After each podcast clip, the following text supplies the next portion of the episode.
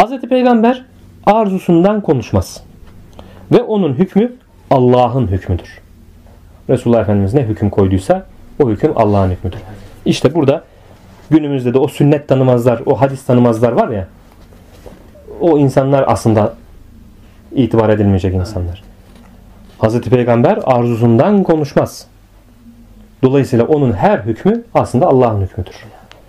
Hazreti Peygamber Allah'tan aktaran ve Allah'ın göstermesini istediği şeyi bildirendir. Allah doğru yol üzeredir.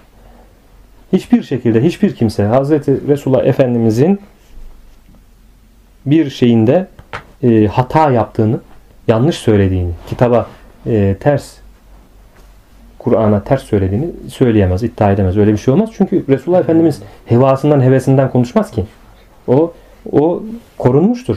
Allah'ın getirdiği bir hüküm varsa mutlaka ve mutlaka o hüküm Allah'ın hükmü nispetinde. O şekilde görülür yani. Sünnet yol demektir. Yol ise bizatihi maksat değildir. Onda hedeflenen gayedir.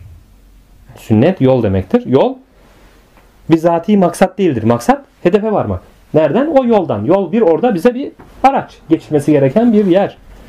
Sünnet Allah'ın göklerde ve yerdeki yoludur. Dikkat ediniz. İşler Allah'a döner buyurulur ayette.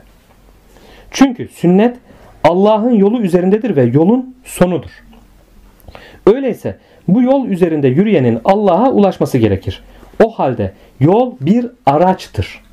Ve mazharın kendiliğindeki durumunun istidadıyla kendisiyle isimlendirildiği şekilde zuhur eden hakkında hüküm verir.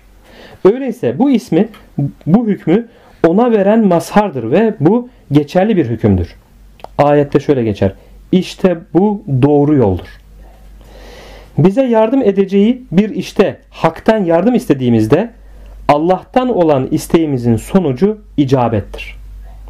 Böylece Allah icabet eden diye isimlendirilir. İsteğimiz olmasaydı bu hüküm sabit olmaz ve bu isim hakka verilmezdi. Biz bu konuda onun için bir yoluz. Yani sünnet. Allah şöyle der. Bana dua edenin duasını kabul ederim. Allah kul kendisine dua edene kadar ona icabet etmemiştir. Bak burada duanın sırrı da açığa çıkıyor.